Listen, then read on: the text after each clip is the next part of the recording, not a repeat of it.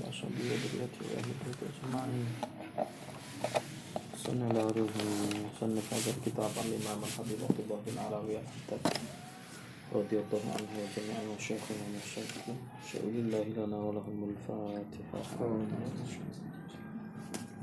الحمد لله شروط الله يعني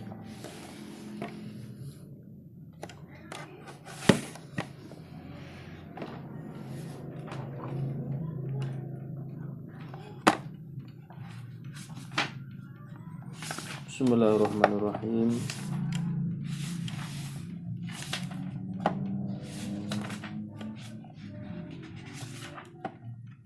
Qala al-musannif radhiyallahu ta'ala anhu wa nafa'ana bihi wa fi ulumi fi amin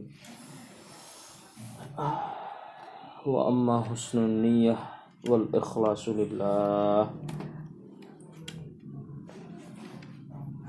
min a'dhamil munjiyati wa ahammiha.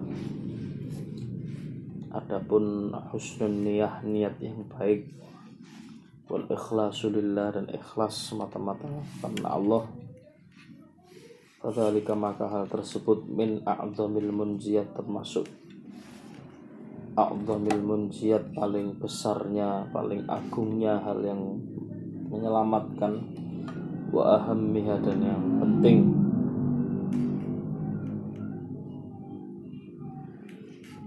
Qala Allah Ta'ala Dawuh Allah Ta'ala Minkum may yuridu dunya wa minkum may yuridul akhirah Di antara kalian may yuridu dunya ada orang yang menghendaki dunia. Wa minkum dan di antara kalian may yuridul akhirah ada yang menginginkan akhirat depan akhirat.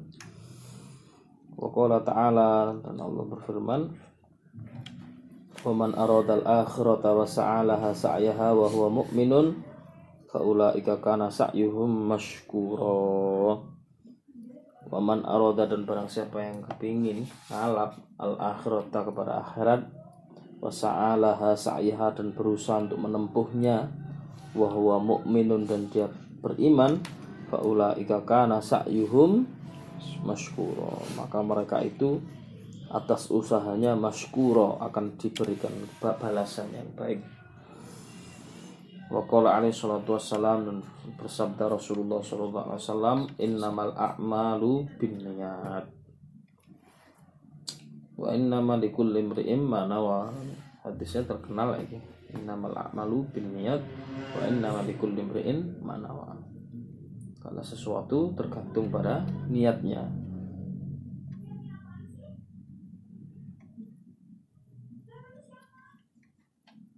Kisahnya innamal a'malu binniyat itu kan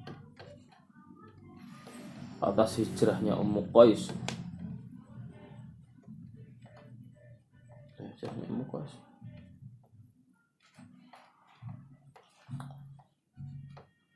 Ummu Qais dan wong lanang dia mau menikahi perempuan perempuan itu tidak mau. Kecuali laki-laki ini mau hijrah bersama kanjeng Nabi. Maka hijrahlah orang itu. Maka disebut hijrahnya Ummu Qais ya. Dia hijrah karena Ummu Qais itu tidak karena Allah Ta'ala. Makanya teks hadisnya innamal a'malu binniyat wa innamal likulli imrin ma man kana hijratu ila Allah rasuli fa hijratu ila Allah rasuli. Man kana hijratu la dunya au imra'atin yunkihuha fa hijratu ala ma hajaru ilaihi kan gitu. Barang siapa yang hijrahnya karena dunia atau karena dorongan perempuan yang ingin dinikahinya maka hijrahnya itu ya akan ke sana larinya tidak kepada Allah taala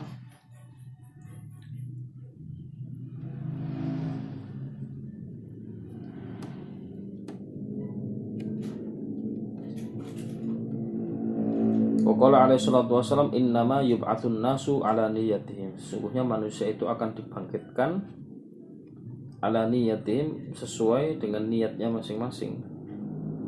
Maka kita berniat ber memiliki niat itu berazam untuk melakukan suatu kebaikan itu penting sekali walaupun kita belum melakukannya karena wong wis wis niat api itu sudah dicatat ganjaran oleh Allah Taala walaupun belum dilakukan tidur dengan niat nanti bangun akan sholat subuh. Itu sepanjang tidur dapat pahala. Ya. Moro-moro mati tengah-tengah tidur nah, kematiannya dicatat orang ini mati dalam keadaan berniat melaksanakan sholat. Itu bagus sekali. Di buku biografinya Sayyid Muhammad bin Alawi al-Maliki itu beliau ditanya oleh muridnya kenapa kok di rumah beliau no pedang. Terus Sayyid Maliki jawab siapa orang yang punya pedang dan dia niat dengan pedang itu akan dia gunakan untuk menolong Imam Mahdi. Kalau seandainya muncul maka selama pedang itu di situ dapat pahala karena niatnya itu kok diniati seperti itu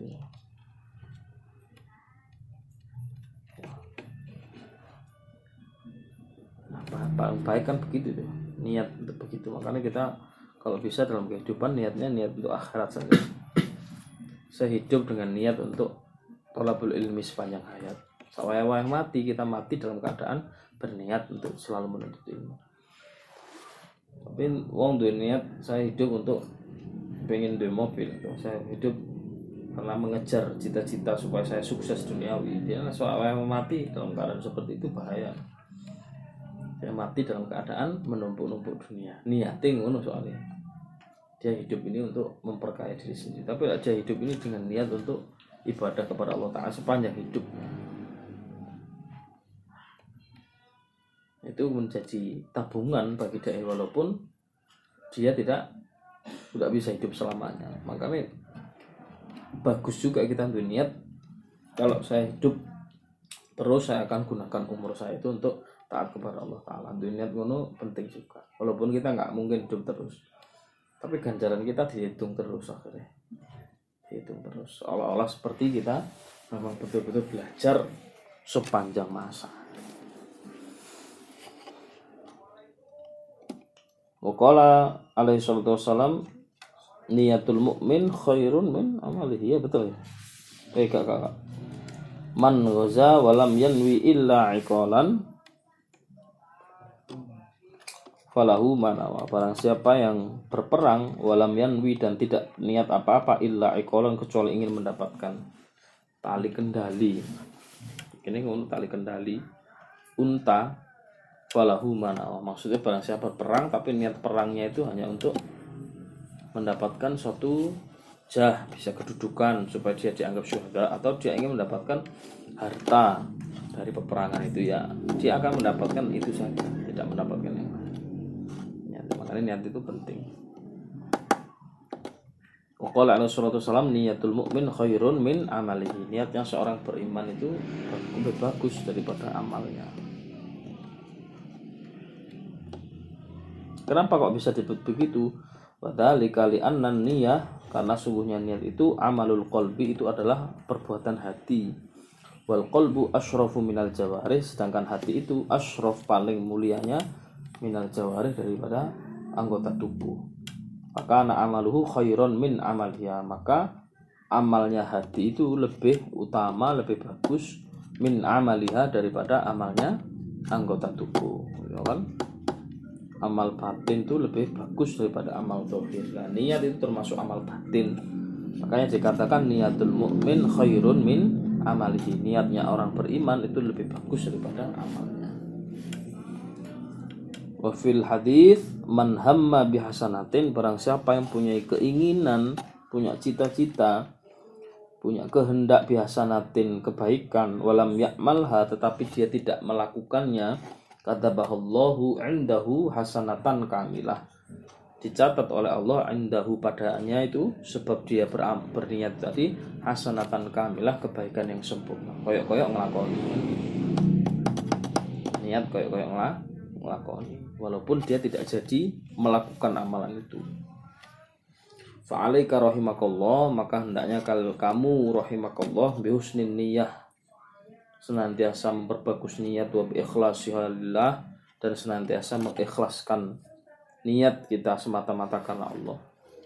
Wala ta'mal syai'an dan tidak mengamalkan sesuatu minat taati daripada ketaatan illa antakuna nawiyan biha kecuali antakuna nawiyan kita niatkan biha dengan amal itu untuk apa? At-taqarrub ilallah untuk mendekatkan diri kepada Allah. Wabdigho awajhihi dan mengharapkan ridhonya Allah. Wa talaba ridhohi dan mengharapkan ya, ridho rahmatnya Allah Ta'ala. Hanya mengharapkan wajahnya Allah Ta'ala maksudnya menghadapkan diri kita semata-mata karena Allah Ta'ala. Itu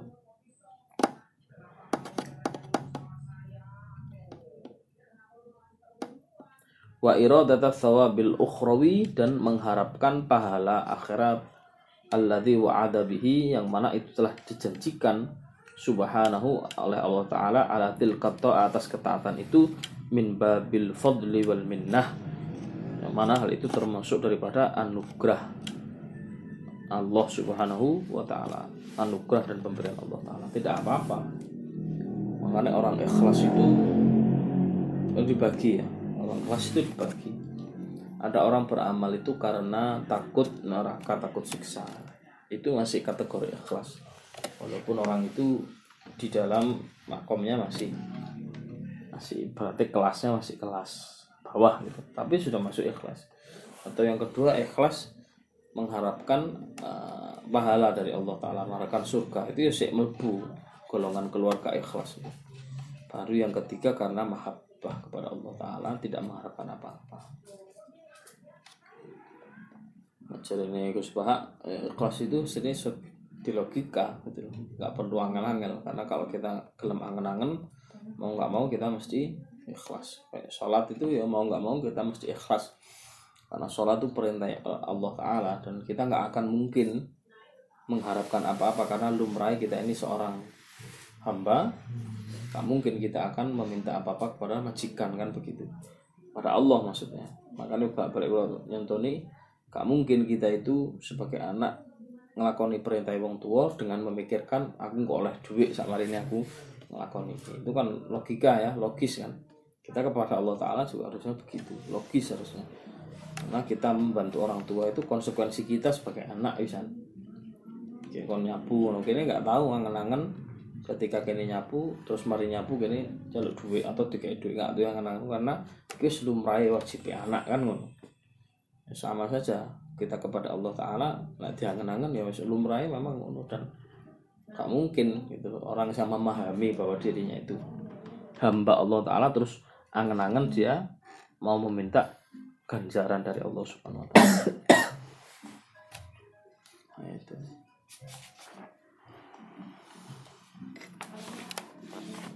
itu. Umpamanya wong sing ikhlas wedi mungkin kak wedi oleh anu kok oleh apa yang diinginkan adalah orang kalau ikhlas lillahi taala ya dia akan dicukupi semua harapannya oleh Allah Subhanahu wa taala. Ngaji Quran ikhlas. Waduh aku kelas ini ngaji Quran aku gak ngomong aku aku kudu kebutuhan ekonomi ini kira-kira Gusti Allah ngerti apa enggak ya tambah nyanyi Allah Ta'ala kan begitu itu ikhlas lillahi ta'ala dan orang ikhlas lillahi ta'ala itu pada akhirnya nanti akan kelihatan indikatornya. Indikator orang ikhlas orang ya salah satunya orang ikhlas lillahi ta'ala itu tidak terpengaruh dengan penilaian orang lain. Pujian dan kritik orang lain itu tidak akan pengaruh pada dia. Itu jenenge wong ikhlas lillahi taala. Lah ana wong iku dipuji tambah sergap dikritik tambah mudun itu perlu dipertanyakan keikhlasannya nah ana wong ngaji wong mulang wong siji sampai wong sepuluh bedo ya itu perlu dipertanyakan keikhlasannya. Wala tadkhul fi syai'in minal mubahat dan tidak pula melakukan sesuatu minal mubahat daripada hal-hal yang hukumnya mubah. Atal akla wa syurba wa naum ya. Sampai urusan makan, minum dan tidur illa wa taksir bidzalika al isti'anah ala taatillah. Kecuali taksir kamu niatkan bidzalika dengan amal mubah itu tadi al isti'anah ala taatillah untuk membantu taat kepada Allah taala. Saya makan diniati supaya kuat ibadah taat kepada Allah taala. Saya minum supaya badan ini kuat diajak taat kepada Allah Ta'ala. Kuat diajak sholat kuat diajak ibadah wanaum cuma begitu. Maka kalau sudah begitu apa perilaku yang hukumnya mubah itu menjadi berpahala di sisi Allah Taala mereka niat kita itu tadi. Ya, makan minum tidur kan hal yang mubah tapi kalau kita tidur dengan niat supaya bisa nanti bangun malam supaya bisa bisa bangun sholat subuh nah, tidur kita juga akan mendapatkan pahala. Ya makanya apa naumul alim khairun min ibadatil jahil. Karena wong turune wong duwe ilmu ya ono ganjarane sementara naur turune wong bodoh ibadah wong bodoh kadang niatnya keliru akhirnya menjadi cacat di hadapan Allah Subhanahu wa taala. Wong alim turu di ilmu nih. Iku niat tok sih an kurung kalau ada yang ngamalno sunnah-sunnah ya. Di wudu saturunge turu terus mari dhek maca al-ikhlas falak anas. Maca subhanallah 33 kali alhamdulillah Allah Akbar 33 kali. Iku ganjaran tok. Dadi turune tok iku penuh dengan barokah dan pahala dari Allah Subhanahu wa taala. Wa husul taqwa bihi ala eh, apa itu?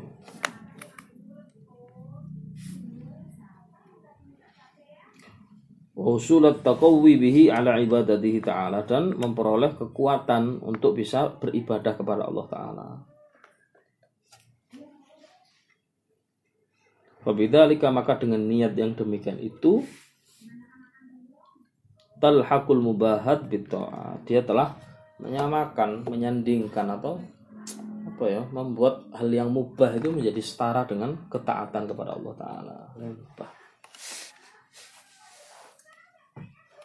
Bukan rekreasi ya, nek niat mubah boleh-boleh saja.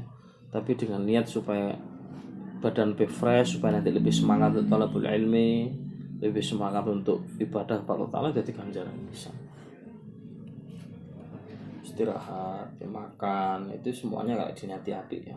Makanya kita nggak bisa klaim orang saya tohirnya kalau kita nggak nggak tahu niatnya orang itu apa sebenarnya. Walaupun sebenarnya kita juga nggak bisa terlalu apa ya uh, menghukumi batin tok tanpa lihat tohir boleh juga. Karena urusan batin itu urusan Allah Taala kayak bab husnudon tapi kalau mengambil hukum nggak boleh begitu itu ya kita kalau lihat ada ada orang secara tohir ya si ini uh, apa karena waktu pegangan tangan gitu salaman itu kita nggak boleh dengan begitu itu terus kita oh husnudon nggak boleh. Dalam mengambil hukum nggak boleh begitu. Uh, bab husnudon bab hati itu pakai. Tapi like, mengambil hukum nggak boleh tetap kita omong haram gitu. soal dia nggak mari ngono kok ya babnya lain lagi itu karena ojo ojo dicampur ini. Nah, orang-orang itu sering nggak bisa nyampur kan waktu ono kasus di TV apa anjing dibawa ono perempuan nggak anjing nama masjid kan rame. Terus orang-orang banyak yang upload apa status share status ya kisahnya Syekh Abu Yazid Al Bustami dengan anjing itu ya. Yang kemudian Syekh Abu Yazid Al Bustami nyincing jubah itu kemudian anjing itu tiba-tiba bicara kan ngomong kepada Syekh Abu Yazid Al Bustami najisnya kalau saya ini bisa dicuci tapi najisnya tapi kesombonganmu itu nah, nah, karena kamu rasa lebih baik tidak akan pernah bisa suci walaupun dibersihkan oleh tujuh samudra. Diangkat. Cerita itu diangkat. Loh itu itu kan ya ini loh yang saya maksud. Keran tasawuf dibuka lebar-lebar. Nggak begitu memahaminya nggak begitu. Ini mau ngambil hukum fikih saya digawe cerita tasawuf cerita sufi ya nggak nyambung tuh ini kan konteks cerita itu adalah ojo sombong bahkan kepada makhluk Allah rendah sekalipun seperti anjing kan begitu seperti binatang pun boleh jadi kita tidak lebih baik dari mereka. Para sahabat itu ada yang kalau melihat binatang itu nangis karena mereka melihat enak teman tadi burung-burung tadi kucing tadi binatang. Setelah mati selesai urusan mereka. Sementara kita setelah mati di hadapan kita masih perjalanan panjang tanggung jawab dari Allah Taala kan bahkan mereka melakukan itu kan konteksnya tasawuf. Tapi lah konteksnya fikih itu ditokno. Engkau tuh suka dengan peristiwa itu kita mengambil hukum bahwa berarti gak usah dihukumi najis anjing. Itu loh ya apa ya? Nah ini loh orang-orang. Kemarin di apa? Medsos yang kemarin Jumat ini cerita di Turki anjing-anjing dibiarkan keliaran bebas duduk di karpet anu gemuk-gemuk dikasih makan orang gitu. Terus netizen komen oh setelah di Indonesia ini kita pindah aja ke sana. Orang-orang ini nggak paham ya. hukum fikih dengan hukum tasawuf itu.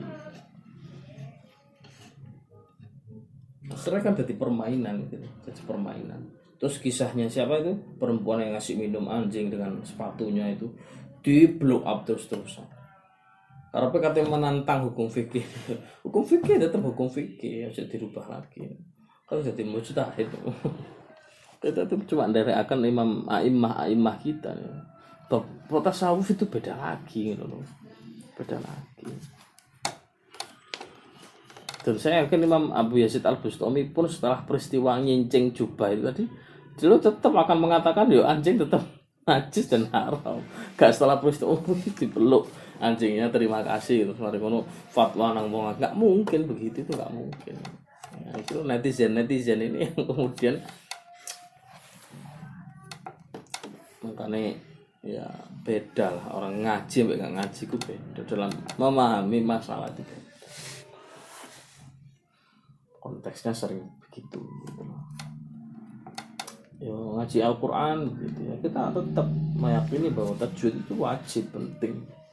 Soal kemudian ahwalnya para ulama para aulia yang ngaji gak pakai tajwid ya itu mereka urusan pribadi mereka. Tidak boleh kita jadikan hukum kan dulu ya jadikan hukum itu kan apa? Al-Quran hadis cuma kias itu tidak termasuk perbuatan wali itu kemudian bisa menjadi hukum. Enggak termasuk.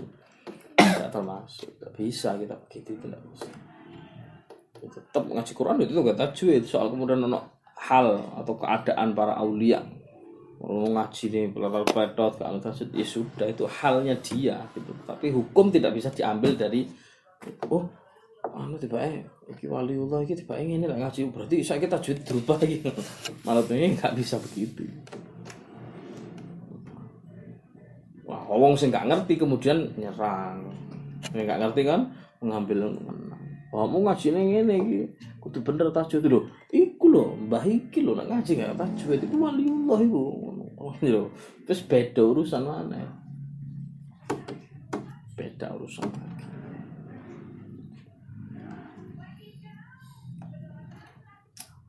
Muslim, bahas para aulia kak batik kate kene duwe tatanan syariat sing kuat yang ngono kalian. Sing ditiru ngono-ngono tok topo kak mangan. Uzlah dan seterusnya. Itu hal mereka. Tapi syariat tidak bisa diambil hukum dari perbuatan ulama. Itu itu itu yang kita cekal kita. Gitu.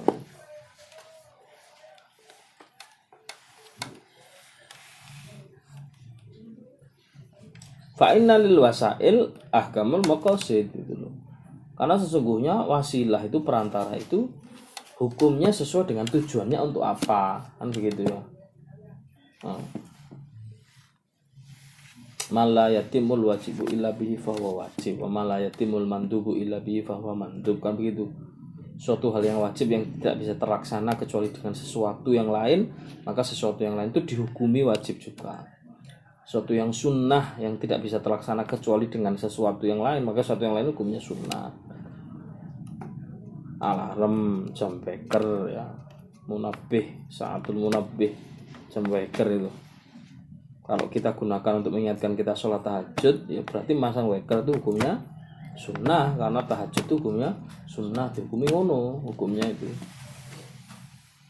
Nah jam weker kita gunakan untuk sholat subuh. Sholat subuh wajib berarti kita masang weker hukumnya wajib. Karena kita nggak iso tangi kecuali dengan itu. Malah ya timbul wajib illa bihi kita nggak bisa ngelakuin itu kecuali begini sesuatu yang boleh tapi ya yang boleh. Gitu. Kalau sama dengan nyekali prinsip itu nanti iso paham sudah. Nggak nggak apa lebih gampang dalam kehidupan itu. Kau kau usah bingung-bingung. Malah timbul wajib ilah bi wajib malah itu wantu ilah kamu sama cek saja wah iki ngene. Misalnya ono permasalahan iki saya harus berhubungan dengan non muslim ini misalnya. Ya apa gitu lo aja tujuan sama apa? Tujuan saya ini berobat. Batin itu ikhtiar ya. Termasuk wajib kan ikhtiar itu. Nah, saya di daerah ini gak ono mana dokter kecuali dokter yang muslim misalnya. Ya kering coba hukum ikhtiar itu wajib wasilahnya mengikuti hukumnya itu tadi aku kepingin belajar. Apa tapi ini gurune itu seakidah dengan kita. Ya tentu lah seorang seakidah juga ya nggak boleh kita ngambil dari yang tidak seakidah. Tapi ini katakanlah ilmu umum gitu loh ilmu umum ilmu umum. Aduh ini aku kata belajar ilmu sosial atau ilmu apa. Tapi ini guruku dosen ini Kristen ini apa ini hukumnya gitu. Mungkin ada kebimbangan dalam diri kita ya.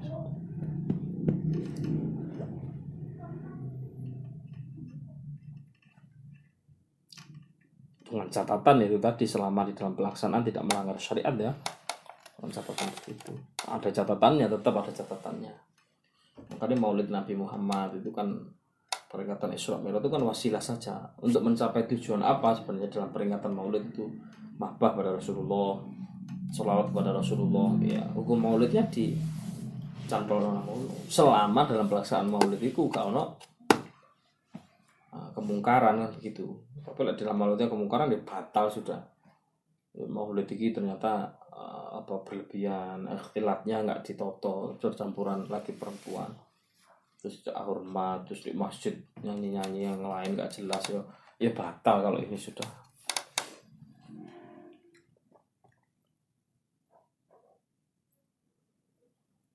Wal mahbun man hubina fi husnin niyah dan orang yang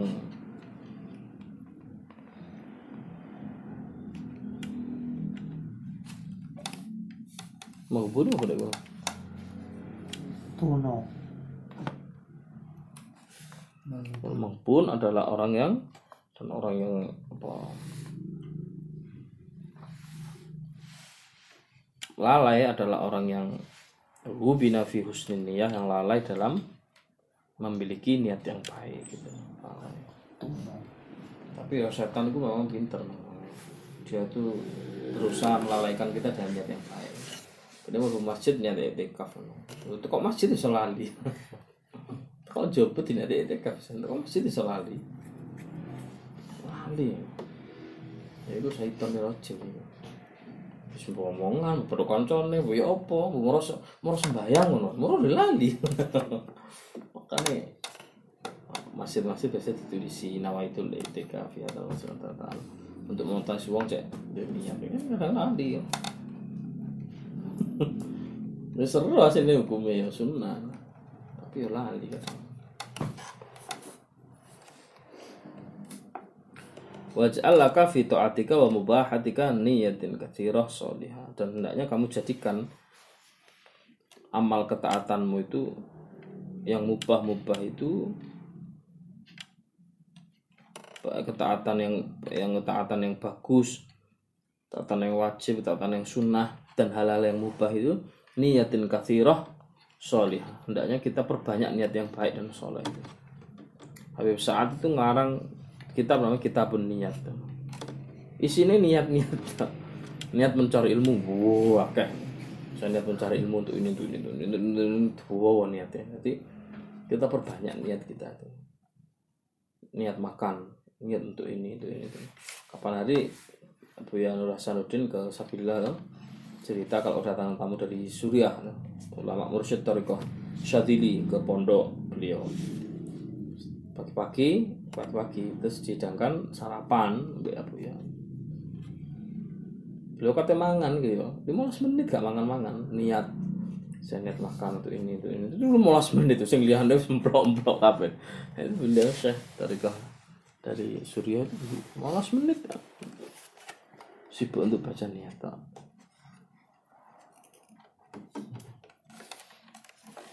ini ya ngene ya parak ya Allah ya sululaka bi kulli wahidatin minha thawabun tamil fadlillah maka kamu akan memperoleh dari satu niat yang kamu ucapkan itu thawabun pahala tamun yang sempurna min fadlillah sebab anugerah Allah Subhanahu wa taala. Sunnah taklim. Taklim untuk mencari tanya Allah, untuk silaturahmi dengan sahabat, untuk bertemu dengan guru ya, untuk menghilangkan kebodohan. Hmm? Atau untuk ber, untuk berkumpul dengan orang soleh, untuk memanfaatkan waktu luang dalam ketaatan. Wah, niat kan bisa berbanyak itu makanya sampai habis saat sekarang jadi kita niat itu aku tuh kita niat kita di sini niat niat toh niat itu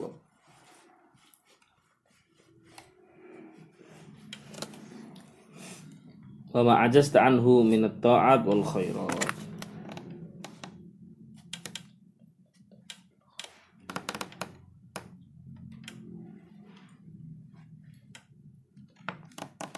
Wa ma ajasta anhu min at-ta'at wal khairat.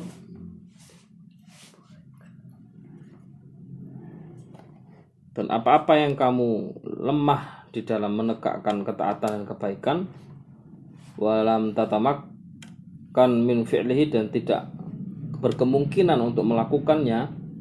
Fanwi bihi wa'zim. Maka niat saja dan punyai azam kehendak ala fi'lihi indal istita'ah. Saya akan lakukan itu kalau saya mampu gitu. Di kitab Mawa'id Usuhuriyah itu kan ada cerita ya. Ada seorang ya, waktu Bani Israel ketimpa peceklek ya. Ada seorang yang dia ini melaku di padang pasir itu.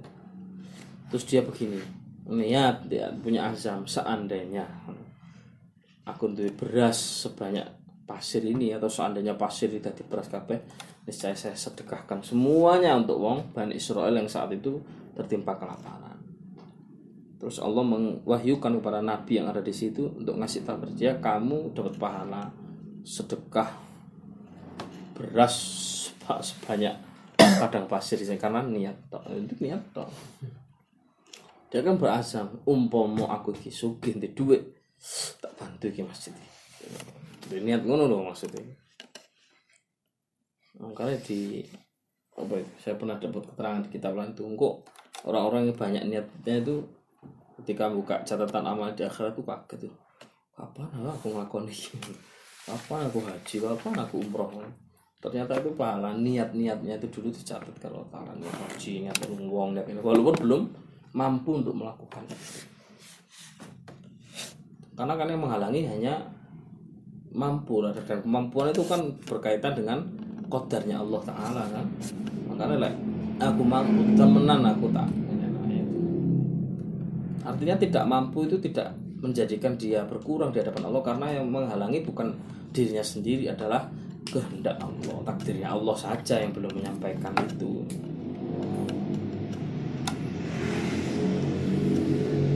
Seandainya kan bukan salahnya dia duduk duduk soke kan bukan salahnya dia loh karena itu ketetapan Allah tapi niatnya dia itu yang dia dinilai oleh Allah Subhanahu wa taala.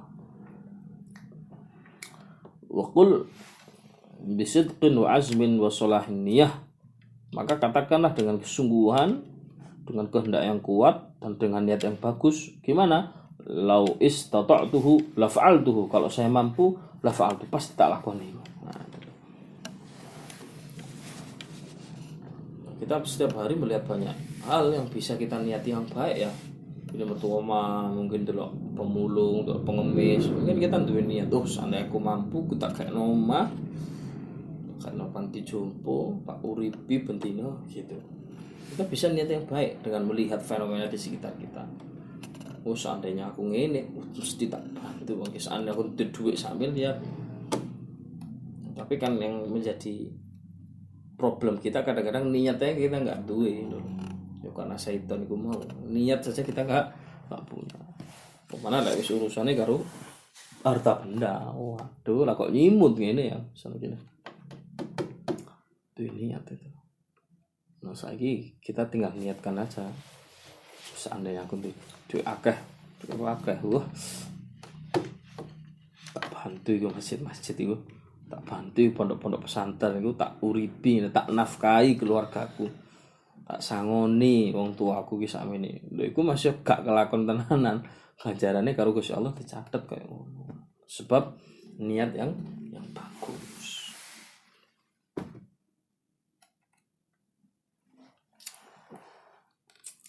Fakot yasulu laka bidzalika thawabul fa'il. Maka dengan niat begitu, fakot yasulu laka kamu akan memperoleh bidzalika dengan niatmu yang bagus itu thawabul fa'il pahala orang yang mengerjakan. Ya bodoh. Hanya dengan niat begitu kamu memperoleh pahala. Tapi mari ngono role mung ini dia mampu tenanan wis diniati wis padha nglakoni ngono. Oh, itu so Gak usah amal wis diniati tok padha ngono. Jadi yang menghalangi kita hanya tidak ada yang menghalangi kita kecuali takdirnya Allah Taala. Ya sumpah aku sehat, ini mesti kita bantu, ini mesti sehat ya aku tak ngaji ya aku. Tapi yang menghalangi adalah takdirnya Allah Taala sehingga tidak ada pengaruhnya di hadapan Allah Taala. Tetap akan mendapatkan ganjaran pahala. Kama balagona sebagaimana yang cerita yang sampai pada kami anna rojulan Oh, iki koyo ceritane. Se ada seorang mim Bani Israel dari Bani Israel marra fi waqti maja'atin ya kan. Dia berjalan pada waktu itu maja'ah. Ju kan luwe ya. Maja'ah itu musim kelaparan. Ala kuthbanin min romlin tumpukan pasir, gundukan pasir. Faqala fi nafsi dia berkata dalam dirinya laukanat hadhihi ta'aman kalau seandainya tumpukan pasir ini makanan wakana li dan itu milik saya lakosam tuh alan nas aku bagikan kepada manusia itu. Supaya tidak kelaparan. Fa'auhallahu ila nabiyihim maka Allah mewahyukan kepada nabi yang ada di Bani Israel kulli fulan. Katakan kepada fulan yang punya niat tadi qad qabilallahu sadaqatak Allah telah terima sedekahmu wa syakarallahu husnan dan berterima kasihlah kepada Allah taala atas niat baikmu itu tadi. Ya, jadi niat baiknya. Karena anak ini kan tidak ada yang menghalangi kecuali takdirnya Allah Taala loh. sehingga tetap mendapatkan ganjaran. Anak ini betul-betul nggak mampu nulis yang menghalanginya itu takdirnya Allah Taala. Seandainya mampu gitu.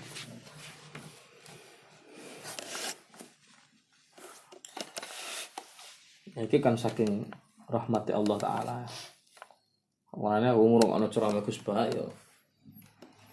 Saking rahmati Allah Taala itu beliau kan sering ceramah. Oh, jadi wali ku jalur akeh, jalur paling angel ku termasuk jalur lewat ilmu kan begitu.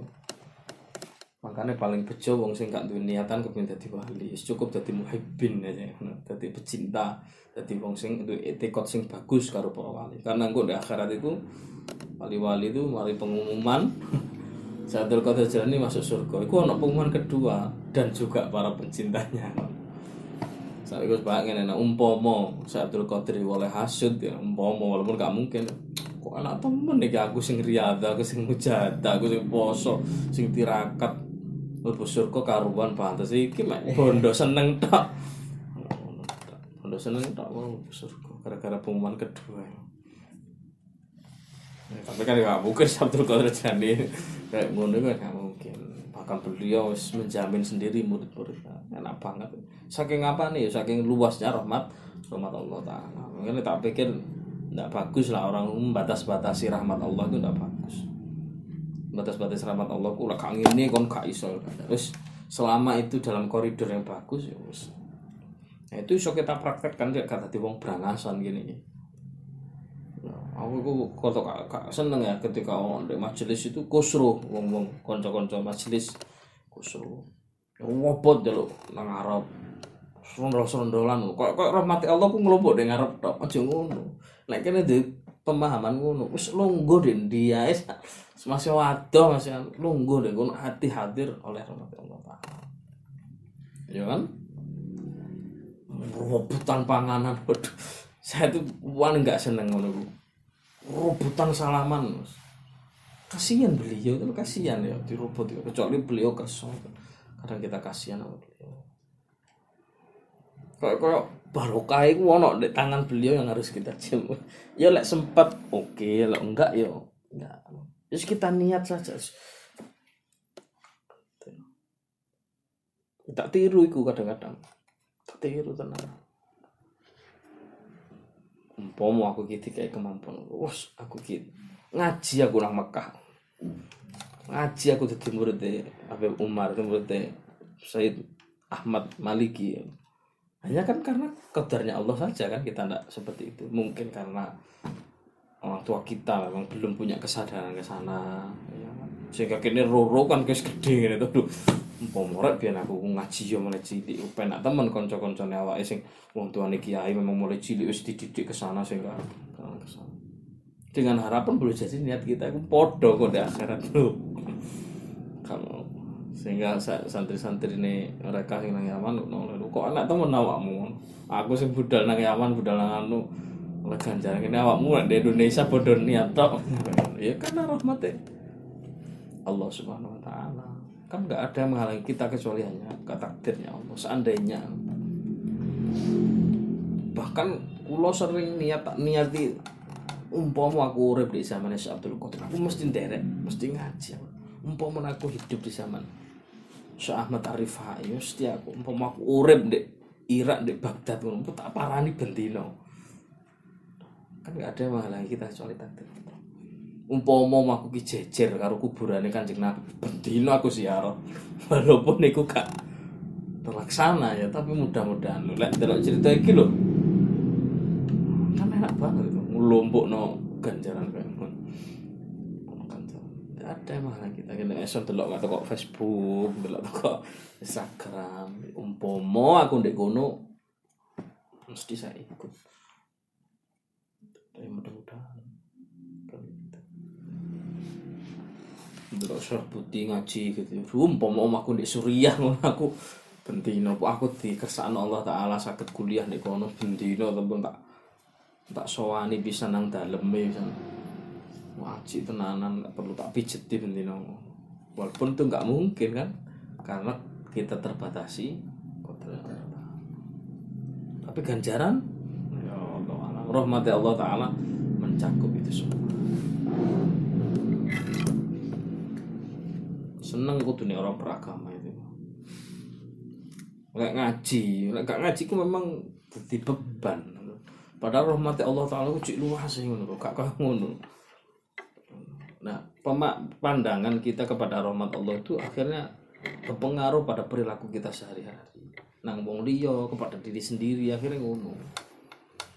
Umroh haji semua serobot-serobotan kepingin ngambung hajar aswad. Karena dalam pahaman rahmat Allah ku terbatas di situ itu cukup dari jarak jauh kisbai ngono.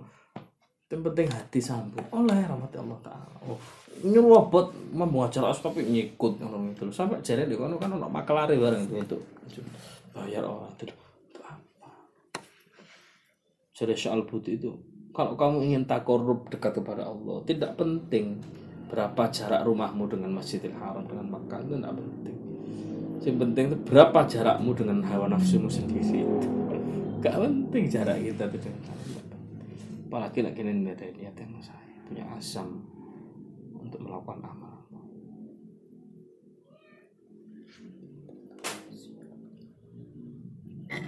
Kadang kurung ono ceritane guru-guru kita ya. Ya Mas Tuki kan 9 kali haji tuh.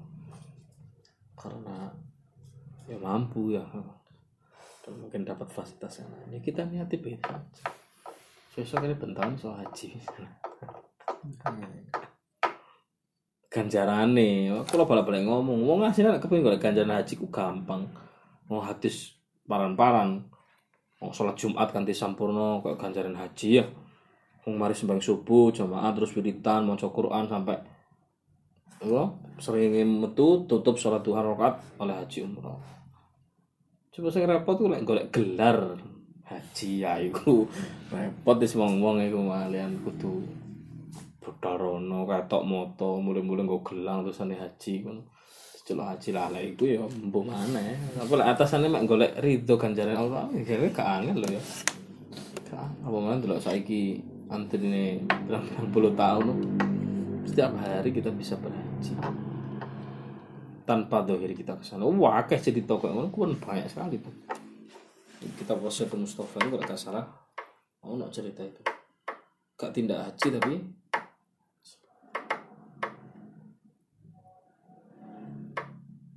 karena niati bisa dan tidak ada yang menghalangi beliau kecuali hanya takdir Allah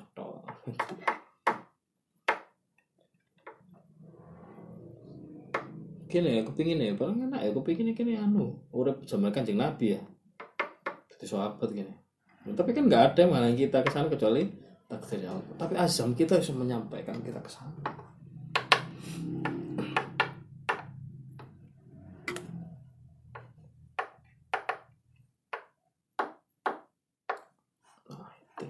Ya, menggembirakan saja nih. Cerita cetong ini menggembirakan kita. Menambah pemahaman betapa luas rahmati Allah Subhanahu wa taala. Nek kene ngerteni yo ngaji wong siji, ngaji wong 50, ngaji wong 100 ganjarane padha. Saya luwih ikhlas. Ya, dalam berjuang lu ikhlas diundang wong siji diundang wong sugih padha ae ganjarane. Akhirnya tampak dalam dirinya tuh tampak tetap gelem ae diundang wong ini karena dia memandang rahmat Allah itu luas rahmat Allah nggak terbatas jumlah wong sak ini kayak tambah ya. Wa fil ma'thur dalam ma'thur ya hadis juga diceritakan annal malaikata idza su'idu bi sahifatil abdi ila Allah taala malaikat itu idza su'idu apabila dia mengikat ya membawa bisahifatil abdi catatan amal seorang hamba ila Allah taala kepada Allah taala Yaqulullahu ta'ala lahum subhanahu. Allah itu perintah kepada para malaikat itu. Uktubu lahu kada wa kada. Hei malaikat catat ya, ini bagi orang ini, ini, catat ini, catat ini. Fayaquluna malaikat tanya, innahu lam ya'malhu. Ya Allah, mereka enggak melakukan loh. Allah perintah catatan ini, haji catatan ini, taklim catatan ini, tahajud. Malaikat tanya lu buatan apa ya Allah? Fayaqulu ta'ala dijawab ta'ala innahu nawa. Iya nyen nggak lakoni tapi innahu nawa tapi dia dunia. Makanya malaikat heran. Kita nanti juga manungso di akhirat tambah heran lagi. Kapan? Tapi akhirnya kan menjadi mafhum mukhalafahnya nek kene dunia elek cocok bisa. Nah, tapi rahmat Allah Ta'ala begitu itu. Kalau itu hadis yang mengatakan nek niat elek, malaikat kan tadi. Kalau tidak dilakukan, tidak dicatat. Wah, itu loh. Itu rahmat Allah Ta'ala gitu. Tapi niat api dicatat. Tapi niat elek enggak dicatat sampai ngelakoni. Bahkan ketika ngelakoni pun enggak dicatat, ditunggu sampai tobat tuh. Baru lah sekian jam enggak tobat baru dicatat. Tuh. Gitu loh kita tuh. Makanya Imam Al Buti menyindir kita. Masa iya sih wong itu wis tahu dia paham nikmat rahmat Allah kok ngene itu nggak tumbuh di dalam hatinya mahabbah kepada Allah taala itu mosok ono wong kayak ngono.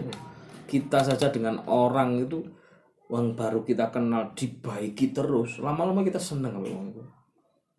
Masa iya menungso aku ngiling ini gak tumbuh mahabbah kepada Allah. Makanya cara untuk menumbuhkan mahabbah pada Allah paling gampang adalah mengingat nikmat dan rahmat Allah kepada kita terus. Kita makan enak, alhamdulillah, ala nikmatillah, bisa makan enak. Kita tidur istirahat nikmatillah. Karena ketika kita mengingat kebaikan terus, tumbuh dalam jiwa kita cinta kepada Allah Subhanahu wa taala.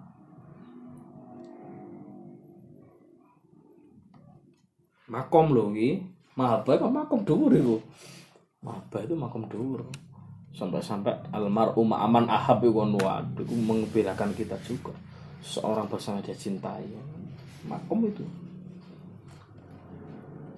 Allah. Iya betul.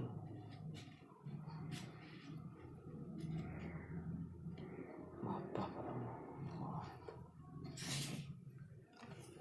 Makanya angen-angen kena apa kok iso tafakkaru saatan khairun min ibadati alfi rakaah. Pikir-pikir angen-angen sesaat itu lebih bagus daripada kita sholat beribu rakaat. Karena menumbuhkan itu tadi. Angen-angen tumbuh mahabbah kepada Allah, angen-angen tumbuh mahabbah kepada Rasulullah. Wah, itu termasuk amalul qalb, amal hati yang timbangannya itu lebih berat daripada amalan toh amal dohir oh itu sangat penting gak penting mari ngono itu gak sembahyang. Jadi kok bagaimana ini terus kita sebagai insan-insan sing ngaji itu saya harap kita keluar untuk kita tuh berada di dua sisi arus yang besar. Situ ekstrim. Duwaki tekstual. Sing situ iki tasawuf itu di pol-pol sampai kata jebol kabeh sembarang kali deh. Kita ini berada di tengah-tengahnya nih dua-duanya bener ya. Bener. Teguh di dalam prinsip pegang tasawuf itu bener tapi ojo ini ke teman-teman ojo ini ke kanan teman ojo ke kiri teman-teman bisa jebol misalnya saya yakin ini dua hal ini adalah muncul dari orang yang ya, kurang di dalam pemahamannya pada agama. Konco-koncoan uh saya biasanya tasawuf gitu diunggulkan. Tapi kadang-kadang waduh nyaretkan menan wisan ojo ahwal para aulia didadekno hukum. Gusmi abian ngene lho kok ojo niru Gusmi gak dadekno hukum perbuatannya Gusmi nang diskotik kok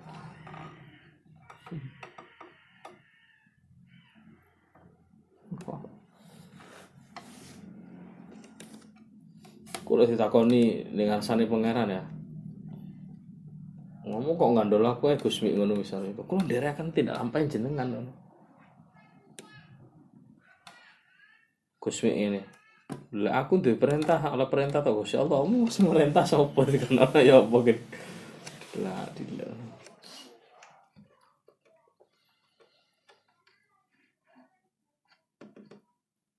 Mengenang wedi kadang-kadang. Konco-konco terlalu mengunggulkan tokoh-tokoh kontroversial itu. Kalau takutnya di akhirat itu kan siapa sih ngomong Gusdur loh jangan lo sakit suarco kalau ditahan ngeten? Lo aku jangan sih merintah Gusti Allah. Kan siapa sih merintah belani dila dila ini jadi kalau dari akan aku gak ngomong. Ayo jawab orang sopo nggak tahu kita ya. Karena apa? Para ulama kita sudah selesai sudah hukum sudah jadi semua. Kita tinggal ngamalkan. Sepakat. Terbukti. Diakui. Lah kok kita mengambil hukum ahwal ulama-ulama yang jadab-jadab begitu loh saya nggak paham berarti kan. Nggak dari situ kan kita ngambil hukum kan nggak boleh dari situ. Nggak boleh kita ngambil hukum dari situ. Ahwal ulama dijadikan hukum rusak akhirnya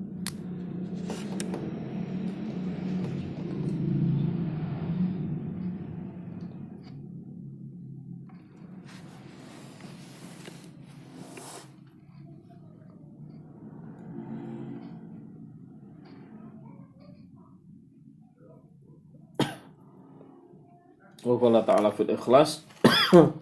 Wa ma umiru illa liya'budullaha mukhlishina lahuddin hunafa wa yuqimus salata wa yu'tuz zakah wa dzalika dinul qayyim.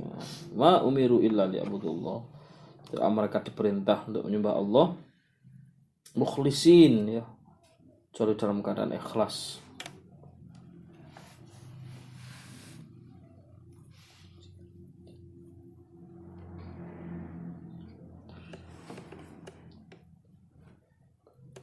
wa yuqimus sholat dan melaksanakan sholat itu zakah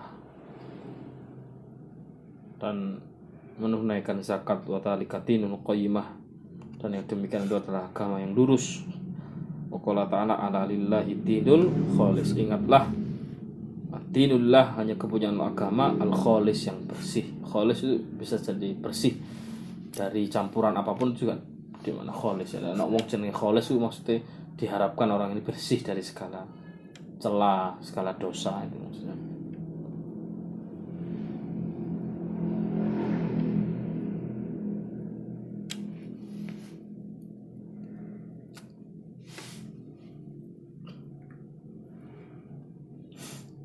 Mikir atau angin pembahasan. Ikhlas kan paling angel ya amalan paling angel ya. Tidak mau omongan tok gampang omong-omongannya tapi nggak apa ini gitu sampai-sampai wakola Nabi Allah SAW itu hadisnya akhlistinaka yujzikal amalul qalil. Jadi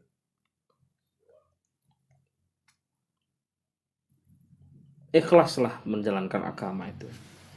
Yuzikal amalul qalil maka cukup bagimu itu amalannya sedikit.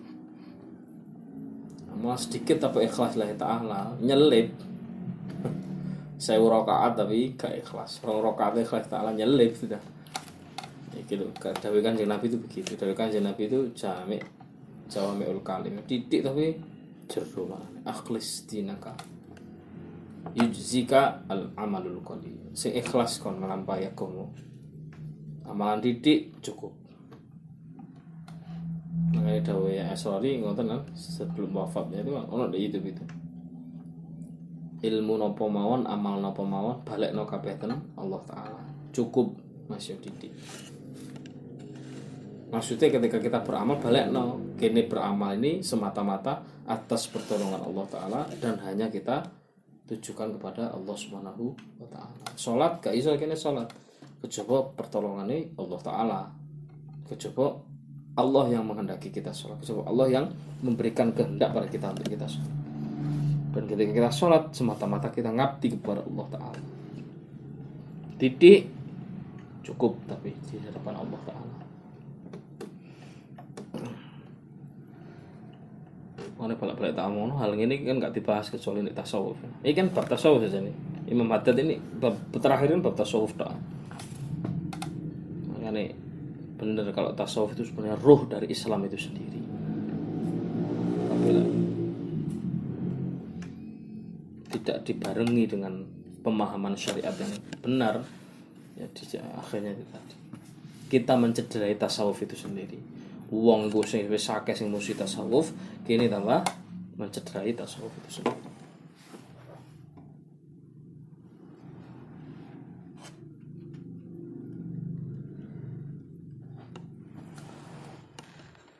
Rasulullah alaihi salatu wasallam anil iman dan Rasul pernah ditanya mengenai iman.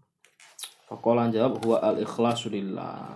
Maka Rasul menjawab iman itu yaitu ikhlas pada Allah Subhanahu wa taala.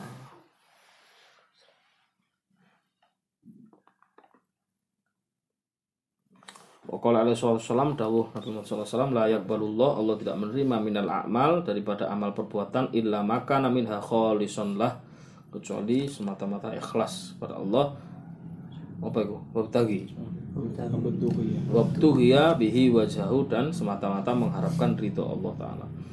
Waqala alaihi wasallam man akhlasallahu arba'ina yauman adharallahu ya nabi al hikmah min qalbihi ala lisanihi. Barang siapa yang ikhlas menjaga keikhlasannya selama 40 hari Adharallahu Allah akan tampakkan ya Nabi al-hikmah sumber-sumber hikmat kebijaksanaan min kolbi dari hatinya ala lisanihi pada lisannya. Jadi wong nak lisane ku jelep jelep ngono menunjukkan ikhlas hatinya kepada Allah taala. Omongane ku abot ngono. Iku berarti tutuhno sumber hikmatnya itu hidup dalam hatinya nah itu sumber hikmatnya itu hidup bab ikhlasin Allah Taala iya wong wong ngetegur wong lah ikhlas lah taala jelek daripada wong negur sing ono tendensinya atau keinginan maksudnya yang disampaikan itu sama tapi pendengar itu beda nanti. Itu memang dikersaan Allah Taala mereka ikhlas itu. Guru yang tua ya. Siapa pun sebenarnya perlu ngono. Ikhlas lillahi taala dianugerahi oleh Allah taala kemau cuma ya apa maksudnya kok arba'ina yauman? Nah, coba aku tak buka-buka yang aneh. Ya apa maksudnya menjaga ikhlas selama 40 hari itu apa sholatnya apa semuanya Allah a'lam bishawab Al-Fatihah